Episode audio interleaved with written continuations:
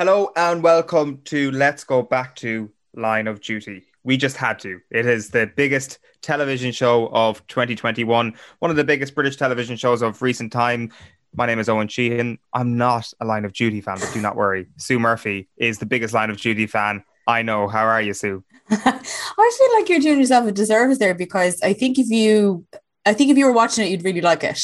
I know you haven't got to it yet. It's been a very busy sports year. Um, but it is one of the like I think it took everyone by surprise because I think everyone thought it was just another procedural cop British drama, and it was just so much more than that. And I think Jed Mercurio knew where he was going with the story and knew what he wanted to do with it. And I think that's rare. Um, especially mm. when you're writing something that's over six, seven series, it's very hard to tie all the the, the storylines together. But um, yeah, it's just such a huge hit.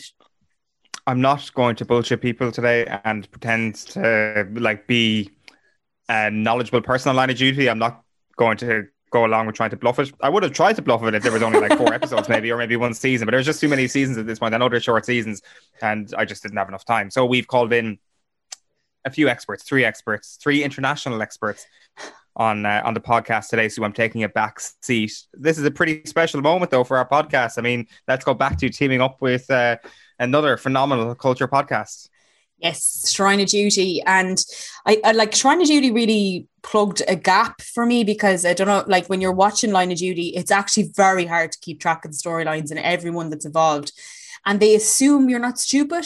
So when they're talking about a character, they assume that you know about that character and they know exactly what you're talking about. So when you listen to Shrine of Duty, they do this amazing recap at the start for about 20 minutes and you're like, oh, I understand what happened now in all of that episode, and I don't need to write it all down anymore. And I think they were really, and they were very much watching the show along with everyone watching it, which was quite nice, and going through all the theories. And um, so it was good to like, it was Brendan, Rebecca, and Hannah, and they are like they just work so well together as well. They bounce off each other so well. So there's like a large por- portion of this podcast where I'm not talking at all and they're just talking to each other. um, but it works really well. They just they love that show. They've watched every episode about three times each minimum. So they're experts, absolute experts. Hannah, Rebecca, and Brendan of BBC Breakfast fame, of course, and, and that's what I say when this is a truly, truly international podcast. Uh, we're fortunate to have them on, Sue. I presume that uh, this is one for for the line of duty hardcore listeners. But should we stay tuned? The rest of us should we should we should we dive into this line of duty world? Some of us who aren't overly familiar with it. Don't do it unless you've seen it. I know that's going to exclude like Spoiler a shitload of audience, and I'm literally why we're not here. But it's just there are so many complicated plot lines, and it does give a lot away of the final episode. And if you haven't seen it or you're just catching up you will be extremely disappointed. So this is a spoiler warning. The flip side is, if you're into Line of Duty, this is the greatest moment of all time because uh, Shrine of Duty is growing by what's 33% so over the course of the, the next little while. They're adding a fourth member in for a very special episode of Let's Go Back to Sue. Uh, best of luck, and I'm really looking forward to this, even though it's going to be loads of spoilers, but I plan on forgetting them immediately after I listen to them. This is Let's Go Back to Line of Duty. All of these suspicious deaths were orchestrated by one officer in particular. H, the fourth man. What's going on? AFOs will secure the suspect.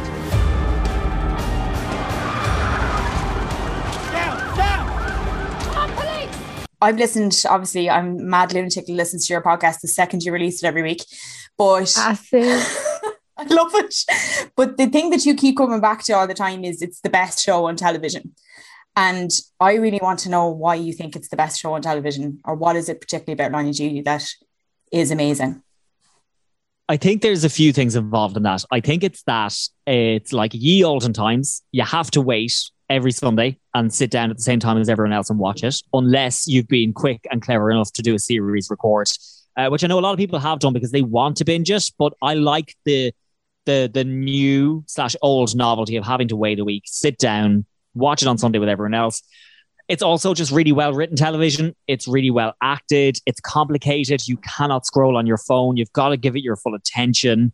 Um, yeah, and it's just I I also love for me what I love as well is that every season you're looking for these clues that link back to a previous season, and I love trying to spot stuff that they're going to hook back into. Yeah, like I I I totally agree with you say because the other thing about like watching it back is I'm I actually watched Line of Duty season three one of the episodes of season three first, and I was like, what what who are all these people? What is going on? Like it really doesn't like it assumes you're intelligent, and it doesn't want. That's what I love about it. I don't know if you guys feel the same way. Yeah, I completely agree. Like he's created a world. Um, and I think it's a couple of things like Jed Mercurio, the writer and creator, has spoken before about casting working class actors. And I think there's a great diversity of accents and of backgrounds, and it feels real.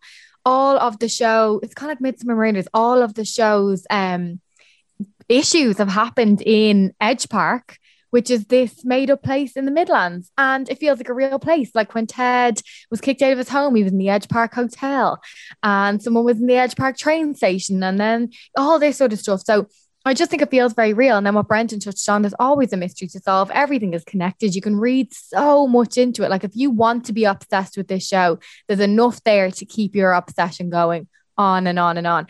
And a lot of other shows will just run out of lore really quickly, but just this one doesn't, and it's the best. Yeah. How do you feel about it, Reb? Why is it your favorite show? I mean, it's just gripping from the get go. the characters are just, you can't figure them out. They're morally ambiguous. There's so much action. Your heart's in your mouth when you're watching. You need to pay so much attention to detail. And you're just trying to figure out, you're like, is that a Jed Herring? Is that person coming back? Who is that hairy man? Who's that person from series one? I mean, man you I'd be up all night thinking about it. And I love the people who watch Line of Duty because they're all really intelligent, but they're also a bit bonkers. Like we all get into it a little bit too much. I have to say, like, I, I got to because I actually texted, I can't remember, I think it was Rebecca had it up on her Instagram, and I was like, I hope you have a big wall, but all of the pictures all over it. But I was like getting to that point where I was, I can't, I'm in such a maze. I felt like I had to take it down at the end. And that's what I loved about your pod. It was just like the recaps. Once you got to the end of the recap, you're like, right, I now remember everything that happens and why it's important. um, just for the, I really want to know about your favorite episodes. Um, what what is your favorite episode of Line of Duty? This is going to be quite easy, Sue. I don't know if you're going to be disappointed, but we all have the exact same favorite oh episode. Oh my god, I'm really curious yeah. now because I hope it is mine. What? Well, what's yours? Mine is the dot episode season. Yeah, three. that's the same. We're all it's we're all singing one. off the same hymn sheet. Yeah. It's amazing. I watched it last night again, and I think it was about whatever. Like I watched it live, and it was out live. So what? That's about three years ago. And I just got to the end and I started crying. My husband was like, What are you crying about? And I was like, Because now I feel sorry for Dot. And I didn't feel that way about it before. But like, I just think it's like stood the test of time. You know, it's so rewatchable. Like, you yeah. know what's going to happen. We've all watched it a million times. Like, I've probably, I'm not exaggerating now. I'd say I've watched that episode 15 times. And when the urgent exit required text happens and he runs and Vicky McClure, who plays Kate, is running after him, hops on the side of a lorry, and then there's a major shootout, and then he dies, and you think it's all over, but hang on a second, he's going to reveal what's going to set up the next three seasons. Like, how are you joking? It's literally the best thing ever, and my adrenaline still goes, and I feel like now I'm going to have to watch it tonight. Now I'm thinking about it again. it just keeps on giving, and like that, the there's so many ways that you can watch all the little looks between the characters and there's so much ambiguity uh, ambiguity written into it that you could watch that once and feel sorry for Dot. You could watch it again next week and hate him for what he did. And I think that's what makes it so rewatchable. Yeah, I've watched that episode back a few times. I don't think quite as many times as Hannah, but I've watched on rewatching that episode. I have looked at Kate with so much suspicion. There are looks that she gives there are things that she doesn't do, questions that she doesn't ask that makes me so suspicious of her in that episode.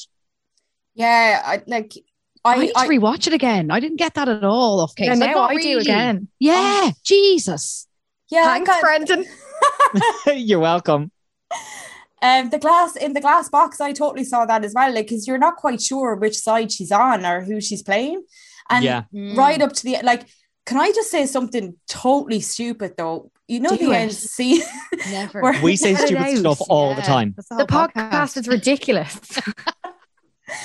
Do you know when you just forget things about it? Like Dot, when he gets shot at the end, I was convinced your man was actually trying to shoot him. I forgot that he like that's obviously a massive plot point that he pushed Kate out of the way. Like, Yeah. and I completely forgot that happened. I was obviously tro- so traumatized at that stage. I was like, I can't actually take any more of this. dude. But if you're on the side of thinking Kate is bent, and a lot of people are, like we get so many emails in the podcast with theories that Kate is bent to this day, up right up until this season.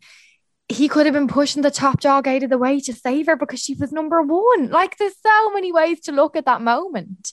Yeah, like it is. It's just incredible TV. Like, but the the other thing I was thinking about was the Fairbank stuff that's in it. It's just he is just horrible, and the the way he faces up to Kate, I'd completely forgotten that bit where he comes out of the he comes out of the office after he's been questioned, and he's like, "You think you're going to get me now, and you're not going to get me," and he's so intimidating, and. I kind of liked that reminder because obviously you just watch season six, you're like, this guy, I forgot how much of a prick this guy was because he's so didgery in the last series, you know? Yeah, and he's pretending to forget from that series. I mean, now I don't know. I watched the latest season and I do think that he genuinely has lost his memory, but he's acting dumb in in series three. And yeah, it's it's absolutely shocking. But that whole uh, scenario with Kate and Dot and everything, Kate figures out the whole case because her and Dot are kind of forming this romantic relationship. And she knows that Dot shoots Lindsay because she called to his house to visit him and he wasn't there. That's what cracks. That's what when she realizes that she's cracked the case, she's like, "Well, Dot doesn't have an alibi for Lindsay Denton's murder. I was being, I was meant to go to his house because I maybe wanted to give him a smooch or have a chili."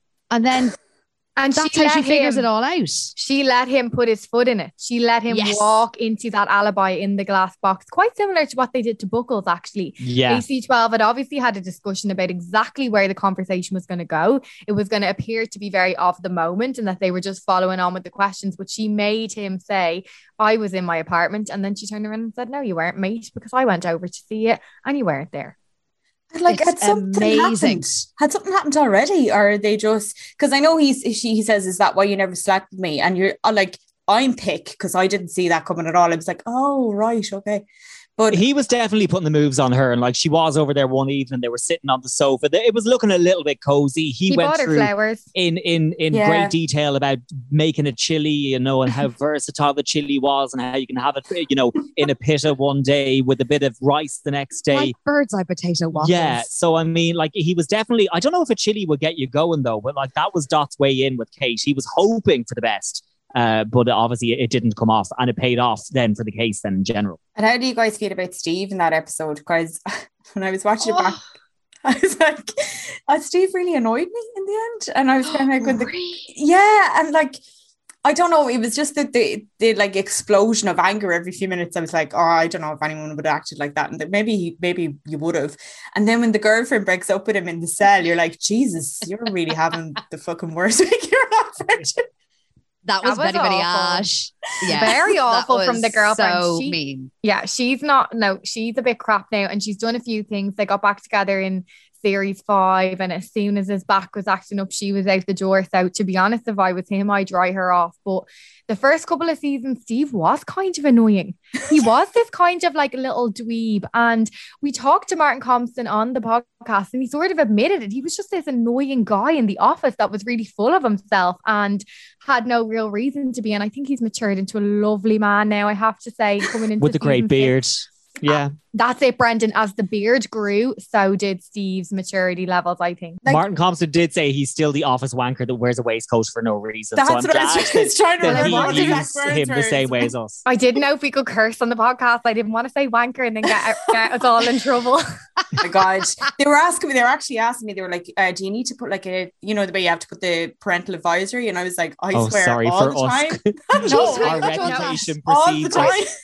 We've never done that in our podcast. There's I put it on Do every you? week. Yeah. Oh Jesus! Thank God someone's done it. Uh, I put an explicit warning on our podcast. Yeah. But I did my best to skirt around that description of Steve there. I was like, a really annoying wanker.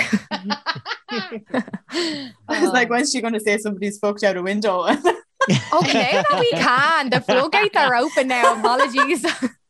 go for it go for it Um, just like when we're talking about favorite characters, who I kind of have divided it between like who's your favorite character, who's bent, and then who's your favorite character who's good across the series because I think there there is a huge distinction. Like I, I don't know if it's just Adrian Barr's show, Adrian Dunbar's show, and everyone else is just kind of there, or are there anyone else that you'd be like, no, they're they're amazing.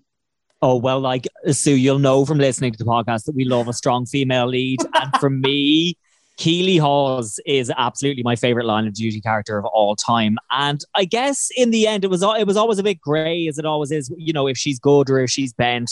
Um, so I don't know. Does she straddle both categories for that one for me? I'm not sure. Yeah, she does. She's a great detective, but she did accept that money Yeah. from She Akers was for the bent in the ambush. but she thought she was doing the right thing, but Yeah. she shouldn't have got involved. She was such a great character. She was a fantastic detective. She was brilliant at her job. Straight into the internet cafe, logging onto the emails, getting the details, and um, also great with the comebacks, like you know, flipping Glassbox interview scenes back on AC12, and uh, some like brilliant clashes as well with uh, Ted, Kate, and Steve looking for an apology in one of the episodes, which I just loved.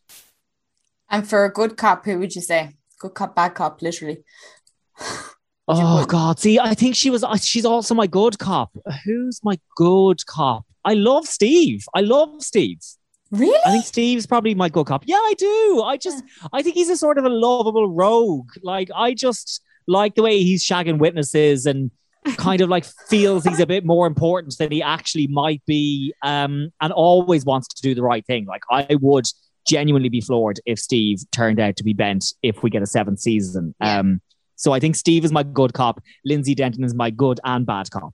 This is so interesting because we've never had this conversation on the podcast, and never in a million years, Brendan, did I think you would pick Steve as your favorite. Go, I wouldn't have That's thought that. fascinating. I'm on the spot, but there we go. I'll think of somebody else in a minute, pro- probably. But Looking no, at you in a different Steve light is good- now. Are you? Oh no. No, in a great way. In a great way. Okay, good. Yeah, no, I think Steve.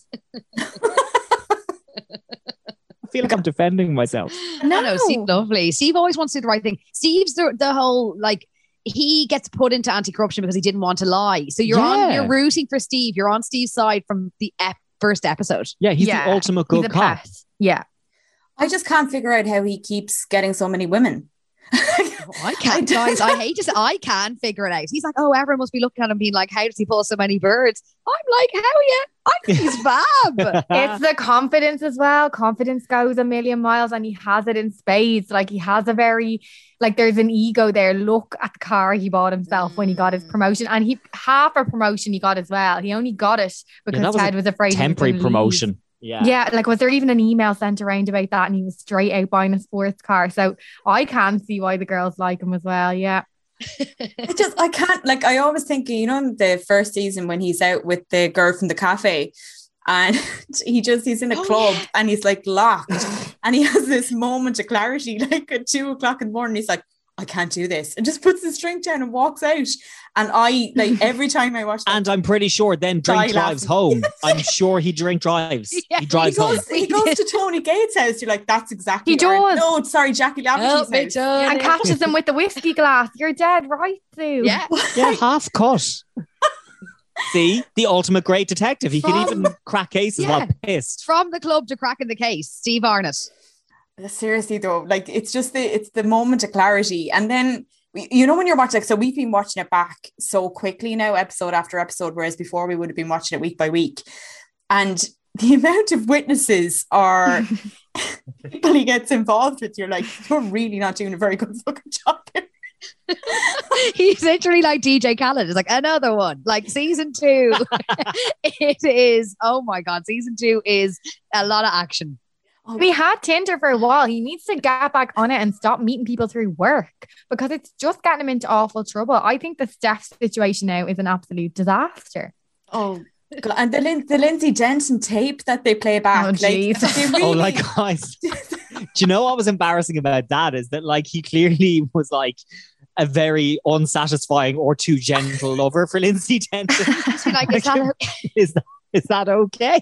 I mean, a great asking for consent and everything, but like, Jesus, Consent is sexy, but Yeah. Steve, that was not. It's just that like they play way too much of it. You're just like, I got the point after 20 seconds. Oh my god! And t- everyone's listening to it. I mean, Ted. oh my god! Oh God, stop. Um, okay, Hannah and Reb, who, who's your favorites? Reb, you go ahead. Um, okay, so she's not a cop, but my favorite bad cop is Jackie Laverty. Um, because when I first watched Line of Duty, I was like, Jesus, poor Jackie Laverty. I mean, she uh, throat slashed, cut up in a freezer, horrible death. And then I rewatched it and I thought, oh my goodness, Jackie Laverty is so manipulative. She she had it coming in spades, as Ted would say. Yeah, Jackie's great. And I, I I love ju- the just think she's iconic. Like uh, she's she's just. I mean, she's she's a what's a, a manizer rather than a womanizer, and A she's like man-eater. a man eater. She's She like, was help a me, Tony. lunatic. She had A no lunatic. issues. Like she literally murdered people, had absolutely no remorse. Like he She just thought she, she, Yeah. she ran over her dog, and it turned out to be her accountant. and not a bother on her. Like he does write very interesting female characters because a lot of other people would have to ha- included some remorse there, some sort of breakdown. She didn't give a shite. Yeah, so and I love that she was only in season one and she's still so central to the like, show. she's literally still hanging around. seasons.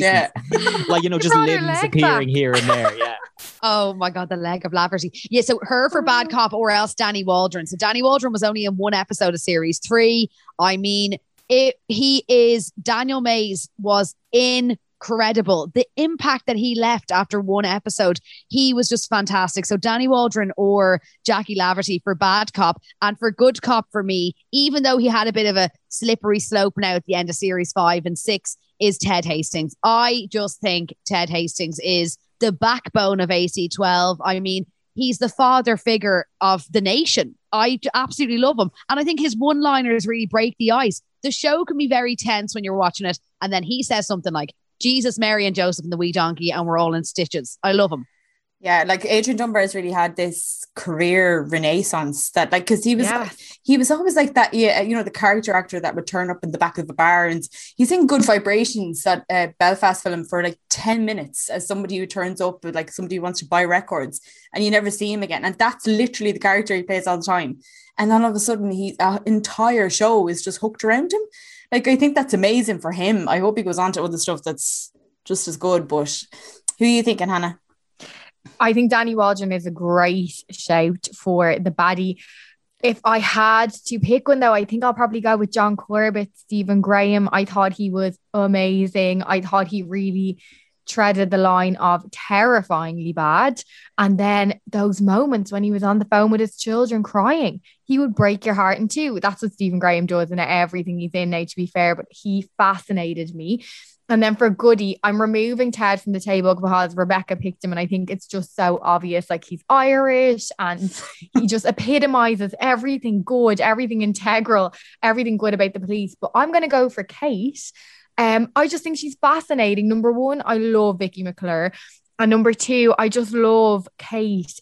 The fact that we still don't know if she's bent or not. They could turn around and make her evil in season seven, and it would be totally believable. But at the end of the day, she's just a really good mate to Steve. She's had a dodgy background. She hasn't always done the right thing. I mean, she was homeless for some of this season. She's really good at police work. Like when she gets her head down and she's like 100% detective, she is the best. So yeah, Kate's my good cop and John Corbett is my bad cop. Yeah, I, I'm actually, I thought one of you were going to mention Gill Biggeloe because I don't think the male Biggeloe, every time she's in it, she just drove, I like, she's one of my favorites because she just drove me absolutely crazy. Because every time you felt like you were getting somewhere, she was just like, especially in that episode that we're talking about as well, she's just blocking everything in regards to the caddy, the golf uh, stick, all of that kind of stuff. Like, why are you so involved? And she's just like effortlessly walking around, like flicking her hair and still getting away with it. You're like, and exactly exactly it's the way she does it she just saunters in with the silk blouse and the blow dried hair and she's just like no love no no and she makes us giddy every time she appears on screen to do some of the worst stuff possible she's just like oh no love there's no corruption oh no no no and polly walker just plays her so well and like i'd love to see more of her if we get a season seven. Have seven you not been listening, love? I mean, the glamour. I you know when people used to go on about Rachel's hair and friends, they're like, give me the Rachel. I'm like, give me the Gill Biggeloe. I think that's like it goes back to the first question you asked, which is what's so good about the show. And like a lot of shows, you'll have core main characters and they're really developed and you've a really good understanding of them. And then you've everyone else in the cast. Whereas this cast, like we could talk about Amanda Yao, Gill Biggeloe, some of these sort of like peripheral characters. I know Chloe was obviously a huge part of this season. Chris Lomax, like it's all of these people that are really interesting and really well developed characters. Patricia Carmichael, like what is going on with them? Like Patricia Carmichael could be your baddie or your goodie, depending on where she takes season seven. So there's loads of those people in there that we could just talk for ages. I thought Lisa McQueen in season five was amazing as well. I still don't know whether she was good or bad in the end, to be honest. like Carmichael is such a good example as well because her scene questioning Ted in the la- in season six is honestly one of my favorite glass boxes spectaculars, as you guys call them.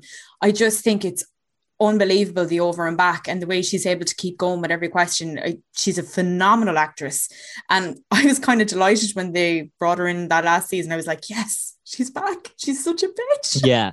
She doesn't miss a beat and everything is delivered so softly and gently, which makes her seem all the more terrifying and cold. But I reckon if we get a season seven, she's actually going to come good. Either she'll never have been bad or she'll realize that she's actually been trying to do the right thing for the wrong people. I'm going to get into it because usually what we do in this is like we talk about films.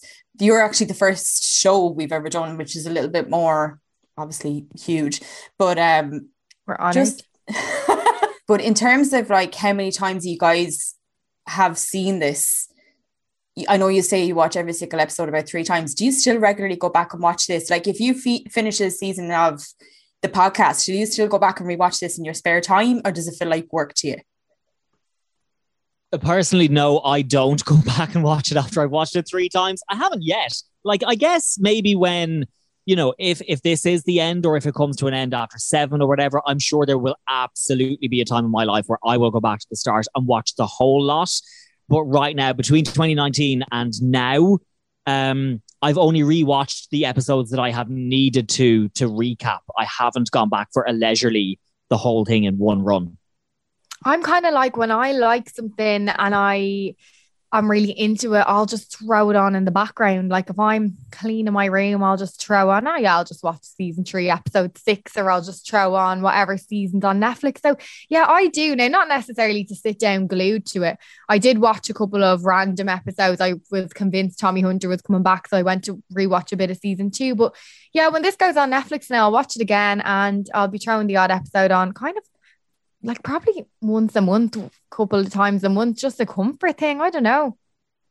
I'm the complete opposite. Um, I feel like I have to watch Line of Duty, really committed and watch it from the start to the beginning, try figure everything out, full throttle, because you have to concentrate so much. I, I enjoy that aspect of it. Like I would put on Sabrina the Teenage Witch till the cows come home and have it in the background and chilling.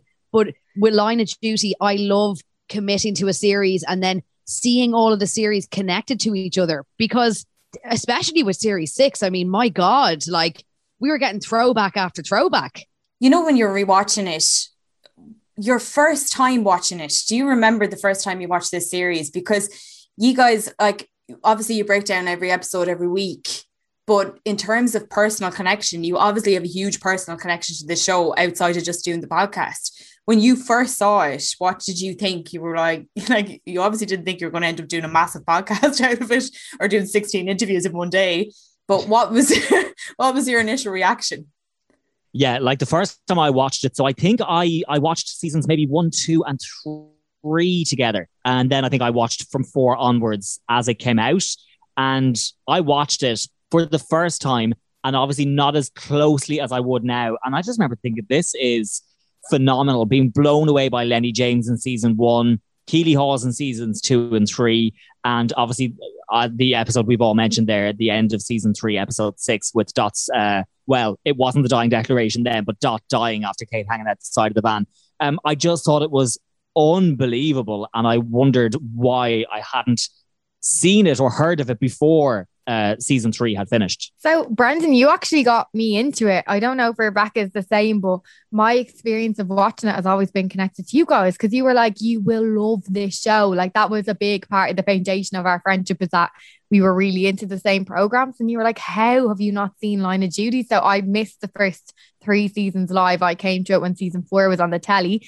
So, by the time we'd sort of watched that and talked about it, the podcast was like, not the natural next step, but it kind of came pretty organically after that. So I can't even really remember what it was like to watch the first ones. All my memories are just of talking to you guys, and then that all gets mixed up with what was on the podcast and what wasn't. oh my god! So I Too many gin and tonics. Yeah, exactly. I now had like a save, guys. It's the pandemic as well. I've no memory left.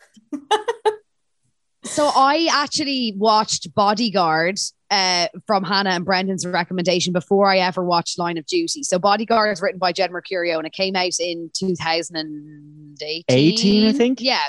So I was one of the annoying people who watched Bodyguard first, and then everyone was like, Jesus, how have you not seen Line of Duty? So I remember going to on holidays to New York and I got the flu and I came home and I was so raging. Like I hadn't been on a holiday basically for the whole year and I was wrecked and I was sick.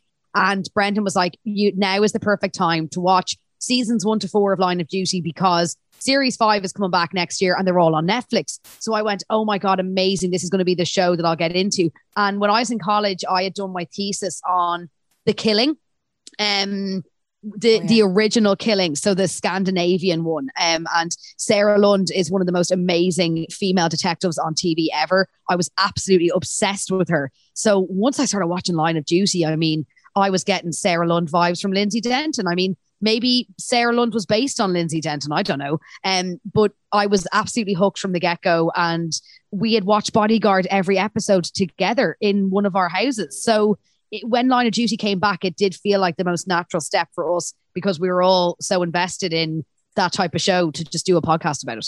And has it changed with you? Like, have you gone? Do you see new t- new things every time you go back and watch it? Is there some things that you're like, oh my god, I'm so much more mature Yes, now? Stu, we do, and I'll give you I'll give you the standout example of that. Uh, for example, in season one, somebody takes a shit in Steve Arnott's car. it is it's it's it's fully there, Sue. If you've recently rewatched it, I'm sure you will have seen it.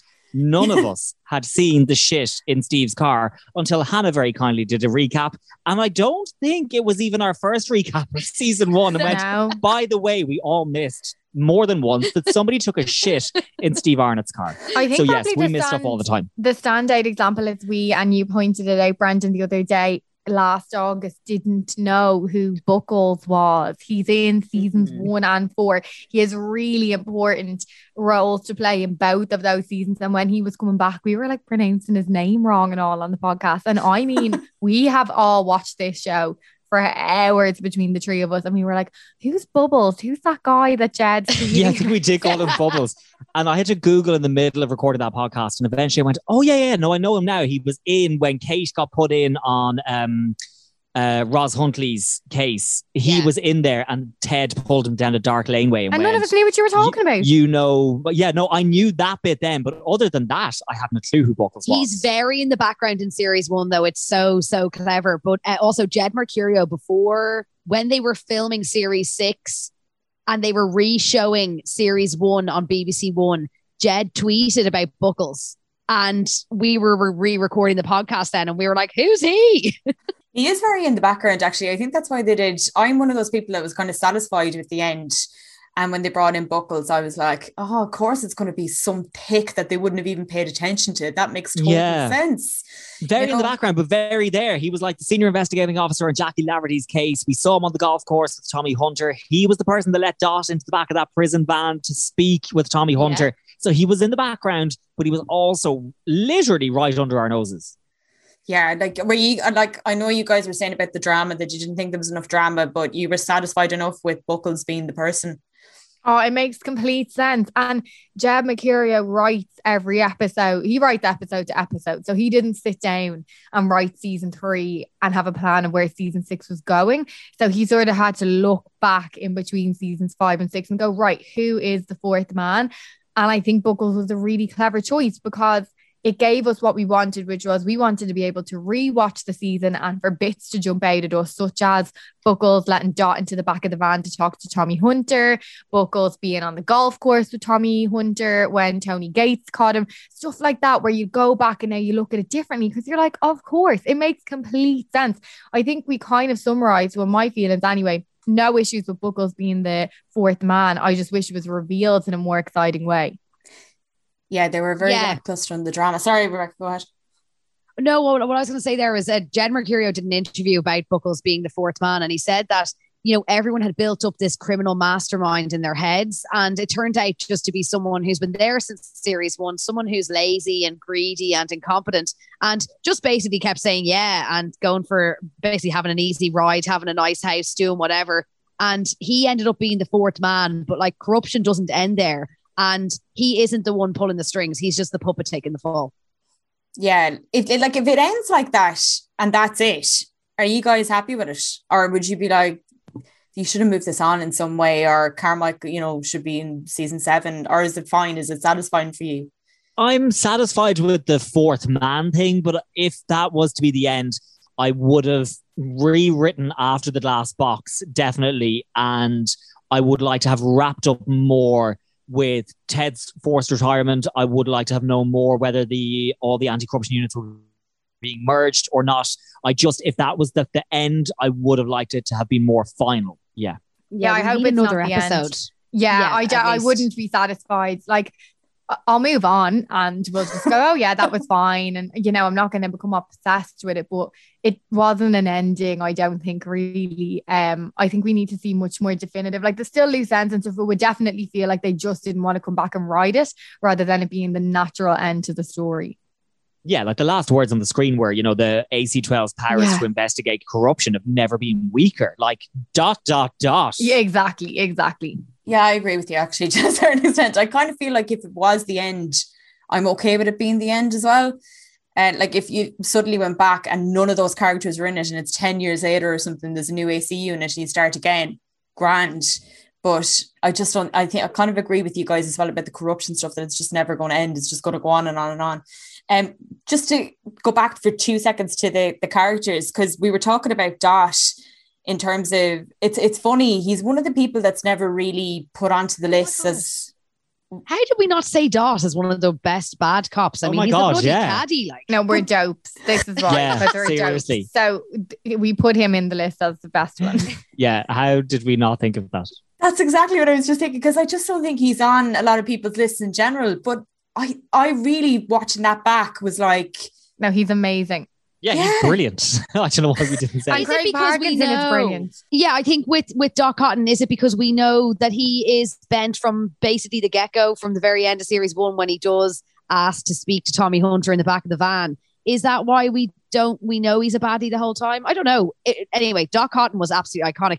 Him trying to plant the money in Steve's gym bag, Oh, him switching stop. the plates on the car, him. Uh, what else did he do? There's the oh, the caddy in the. The ca- yeah, and also The when he's in, he's in he's in one of the briefing rooms and he's like, oh, and he's got like he's literally on the board writing a description of Steve. He's like, oh, he's got this kind of an accent. Brendan, and he this, made a that, the other. PowerPoint display and stood up in front of him and was like, I believe the caddy is a short, brown haired man from South London who works like the audacity. who the might grow a gorgeous beard by season six. Literally. And him was like- Nigel Morton.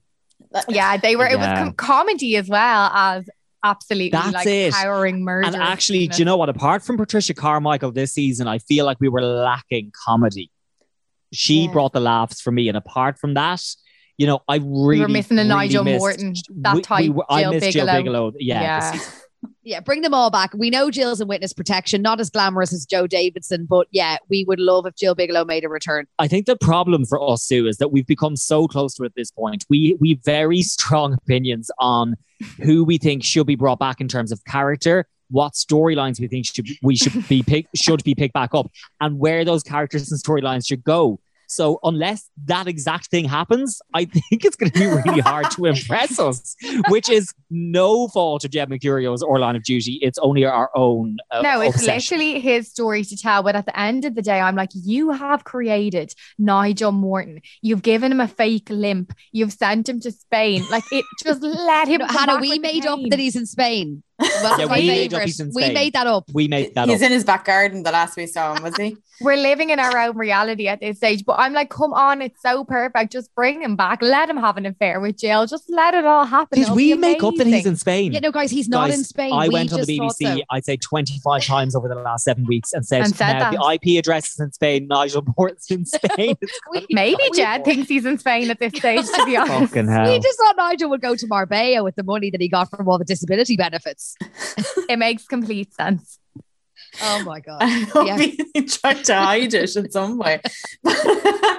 like, yeah, I think like that's such a good idea actually in terms of characters who come back, like Gill Biggeloe, Tommy Hunter, like. I don't. I can't, I can't really think of anyone else that you like. Obviously, there's a lot of them dead as well. Like Tony, They're all gone, dead. Lindsay's do- gone. Yeah, Tommy has to come back. Roz Huntley could come back. Mm. Yeah, yeah. She was. She was. Mike great. Dryden could come back. Like they brought Jimmy Lakewell back. That was funny, but he wasn't. He wasn't as funny as he wasn't. Like he's very dry. no, he looked great though, didn't He he? looked fantastic, but so tanned. they have to bring Tommy Hunter back for season seven. It's so clever. It's wide open. You'll get your big EastEnders moment of someone that we all thought was dead walking through the door. Like it's perfect drama. I, I just hope they do. do you it 'cause we'll all be wonder screaming. now? Do you wonder if you know? Because obviously there has been like quite a reaction, like from both sides. Do you wonder if Jed Mercurio will bow to people who looked for more drama, or is he like me now and he'd be really stubborn and go, "I'm never writing another dramatic scene ever. All you're getting is dialogue." I like, don't think or- Jed bows to anyone just based on a quick browse of his Twitter. I think he does exactly No. what he wants. So um, I don't think will anyone would be able to like he has the story in his head and he's telling it no matter what. And fair play to him. It's his story. It's his show. That's exactly what it should be. That's the truth of the story. I do not think he'd bow to anyone. Whereas I would be bending over backwards to please people. It'd be urgent exit It'd be a required. hit. Immunity constantly. Blowing the budget on the cast. I'd have everyone back. Thandie Newton, everyone. all the dead ones. Bring all them back. I'll be like the end of a panto, rolling everyone in. Gina McKee, how are you? The whole lot, Brendan. In bits. Absolutely. Literally going through tweets and writing them down. That's the problem he's going to have, though. I kind of feel sorry for him because you do want something like that to go out in a high. Like it's like the Graham Linehan thing, you know, the way he skips out of something in season four, like he left Father Ted, IT crowd. You want to leave something behind you that's uh, like who was it that was saying you start to think about your legacy? Was that what Martin Compston was saying? I thought Martin that was really Compston said that. Yeah. Yeah. I thought that was really interesting because you do at that stage, you've got a series that's so mad popular. Do you just say, I, you know, we're never going to get to this point again? Like, Well, they could leave it at season six, episodes four and five, really, couldn't they? they were I- very good. I think he'll do one more. And I think, I honestly think season seven is going to be a masterpiece. I do think he'll put so much work into it. And I think it'll probably be three years until we see it. And I reckon it'll probably go out then because, like that, you do want to go out on a high. You don't want to leave the season when the ratings start dropping, like that sort of thing. So I'd love to see one more and I'd love to it to be miraculous. And then we just leave it there. Yeah, like 12 million people watched the finale and probably more, a couple million more on the iPlayer after that. Yeah. Like, are you going to leave it there? Yeah, you want to go out in a high, but people want more. And he also left the story open to more. yeah. I think he maybe he finished it like it could be the end, but then if he wants to do more, he can, which is very clever. So he'll do it on his terms when he wants. um, the glass box spectaculars, which would be the one that you like? I, I know we're talking about that particular episode. So the dot one, it like I got so excited when he took out the phone and I knew the urgent exit required was about to happen. And I was like, this is going to be absolutely amazing, even though I knew it was happening. And it still holds up that it's one of the best. I love the Steve Arnott one and I love the Lindsay Denton one. But what's your favorites? Which ones do you like? Oh my God, my heart was in my mouth the entire time for that. Roz Yeah, you- Huntley. Oh, yeah, that's a great one. She was she iconic. does a brilliant one because she comes in there with everything planned. She was in, she was slightly like a Lindsay Denton, where she was so intelligent. She was always two steps ahead of AC12. So any move that they tried to make, she had something to back herself up again and again and again. So that glass box went from thinking that she was fucked, to be honest, to she just owned them all. Like it was so good. That's my absolute favorite. Yeah, I loved that. I loved how Hilton had given her that inside info as well. So she knew that Ted had only, you know, um, what's the word? promoted a certain number of female officers. know, and she only got that insider Masons. info because she because Hilton was trying to sleep with her. So she basically Exactly. used his fragile masculinity against him and then turned it all back on Ted. It was iconic. I do. I loved Gill's one as well when she sent the message and no one came. yeah. And then Tina tried to stab her in the bathroom and the hair flick. Like that was all shocking. It was a disaster of a glass box, wasn't it? it was tumbleweed. It was shambolic, yeah. And I think my favorite, obviously, like Dots, I think is just the ultimate best. But I loved Lindsay Denton's because again, and she was just before Roz Huntley, but she flipped it. She she lined up all her ducks in a row and then went, "Oh, what's this? I've got this. What's this? Do you want me to play this? No, you don't." I would have loved to have seen Ryan Pilkington in a glass box, Mm. but I thought that uh, Kelly MacDonald, Jo Davidson, even though she said no comment a hundred million times, I thought her vulnerability that she showed, that tear that she shed when she found out about Tommy Hunter being her dad as well as her uncle. I mean, it was heartbreaking to watch. It's a different type of yeah. of interview, but um, yeah, equally as as good television. I don't The know how clever Ryan would have been in the glass box. I don't think he would have been quick enough. No, I would have loved to have seen him break down though, because Ryan has been involved in all of that. Like he didn't really have a choice. Yeah. He was born into that almost, you know. And yeah, I would I would have loved to have seen it in a way, but then at the same time, I mean, in that shootout, I'm glad that Ryan the bent bastard is gone because I wanted Kate to survive. The first Buckells one was good as well when he was crying and he was like, I don't know. I don't know why I don't know. I thought that was brilliant. And then Danny Waldron's one where he was coming in Oh, on a mad yeah. one going, There's 17 people sitting behind me and two doors. I And this, that, and the other. It was mad. Loved that. It Oh was my God, he was like- nowhere. It was crazy. He was oh my god, he was like studying for the leaving cert. He memorized everything. What an impact that man had. And he was only in the show for 60 minutes. If there's any way we could bring him back, I'd love to see it. The glass box is amazing because I went back and watched um, the first season again, and you have that shitty office they were in when they were interviewing Tony Gates. Do you know the one that was like Yeah, at the corner yeah. of the building? Like, what are they doing in there? That looks crap. And you forget that it's such an important thing to be sitting in the middle of that room in the glass box and the tension of it. And it was shit with Tony Gates. It was so bad. And you watch it back, and you're like, oh, this really Yeah, needed to be in a. There I was heard, no um, no beeps on the DIR until I think uh, season three, and it's yeah, like you said, it's really important to be able to see, like even in this uh, season when we eventually saw Buckells uh, as the fourth man, the camera kept cutting outside the glass box uh, to the AFO, and it, I just left that question mark going, oh my god, are we going to get an urgent exit required? And even seeing, you know, like Sheila in the background photocopying a, a sheet while there's this real tense thing going on in the middle, like it's just it adds to it.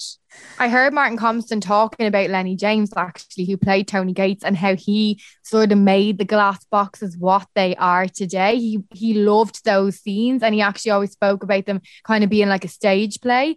And he made everyone learn their lines off. So rather than say doing a little bit and then cutting it and then having more because so much dialogue, he was like, "No, guys, we're gonna learn it all, and we're gonna do it in one in like one or two takes, as if we were performing in front of an audience." So now that everyone that goes in for a glass box spectacular has to know all their lines, and that's thanks to Lennie James from all the way back in season one.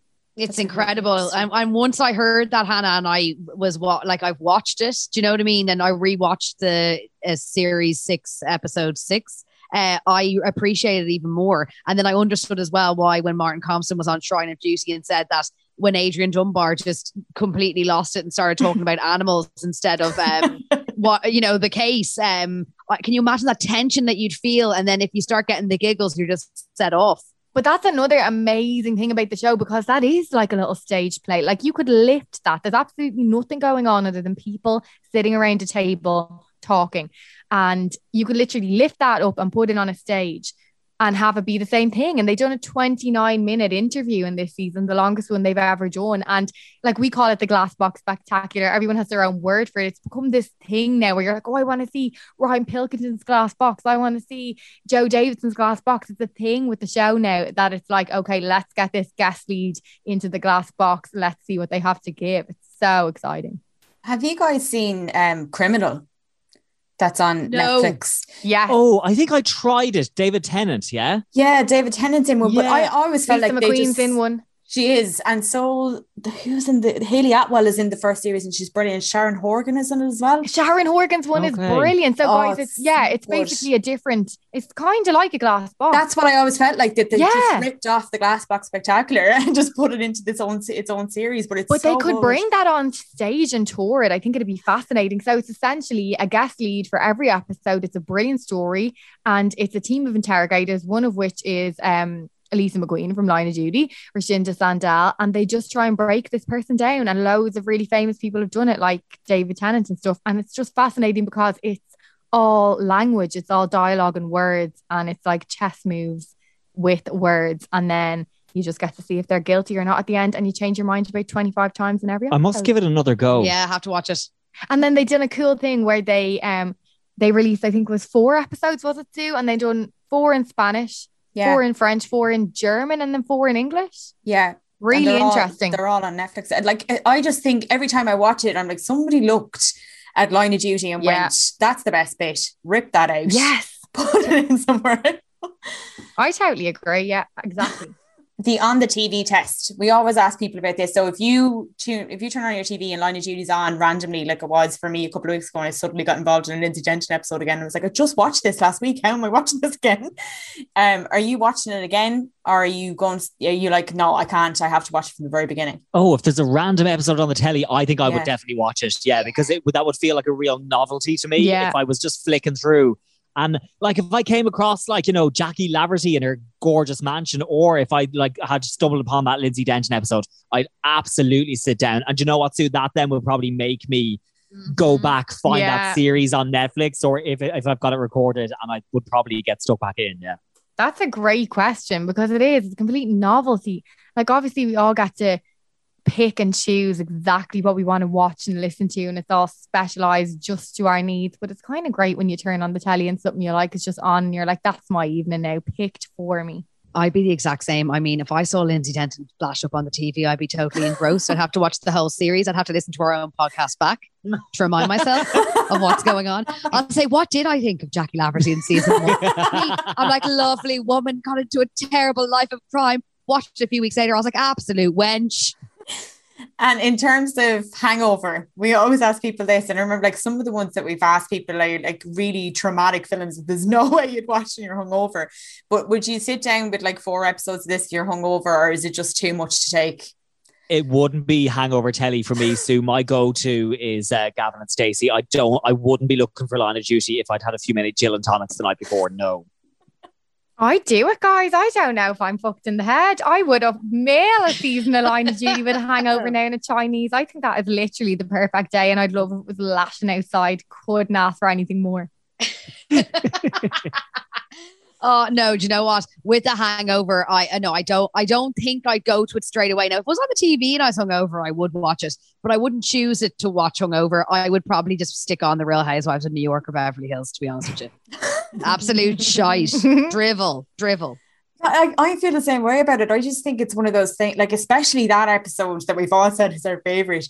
That it's the tension in that that keeps building, and Dash trying to cover his tracks. constantly. Like the bit where he's in the bathroom and there's Lindsay Denton, Denton's ghost, and he's trying to flush the SIM card down the toilet, and you're like, Oh, oh, my god, this is like, Oh my god. like He said, I'm I'm done now. Like this is the last one. I'm like, Dot, you're never getting out of that situation. You're the bleeding caddy. There's no escaping.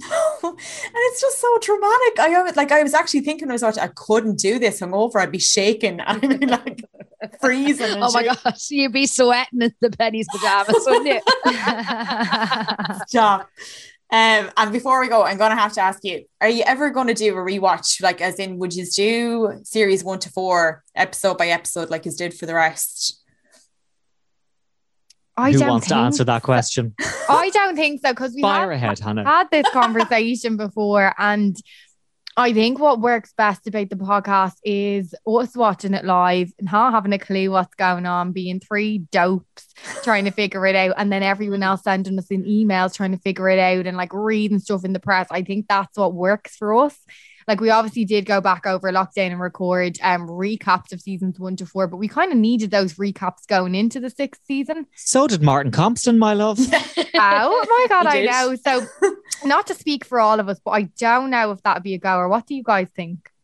No, uh, Sue. There's I know it sounds like, and, and we do, um, we don't have a clue what we're talking about, but like it, it is a lot of work. The Yeah. recaps are a lot of work. Oh, of I can work. imagine. Yeah. You've got to watch an episode three times. Uh, you know, you're pausing, you're time. playing, you're watching with subtitles.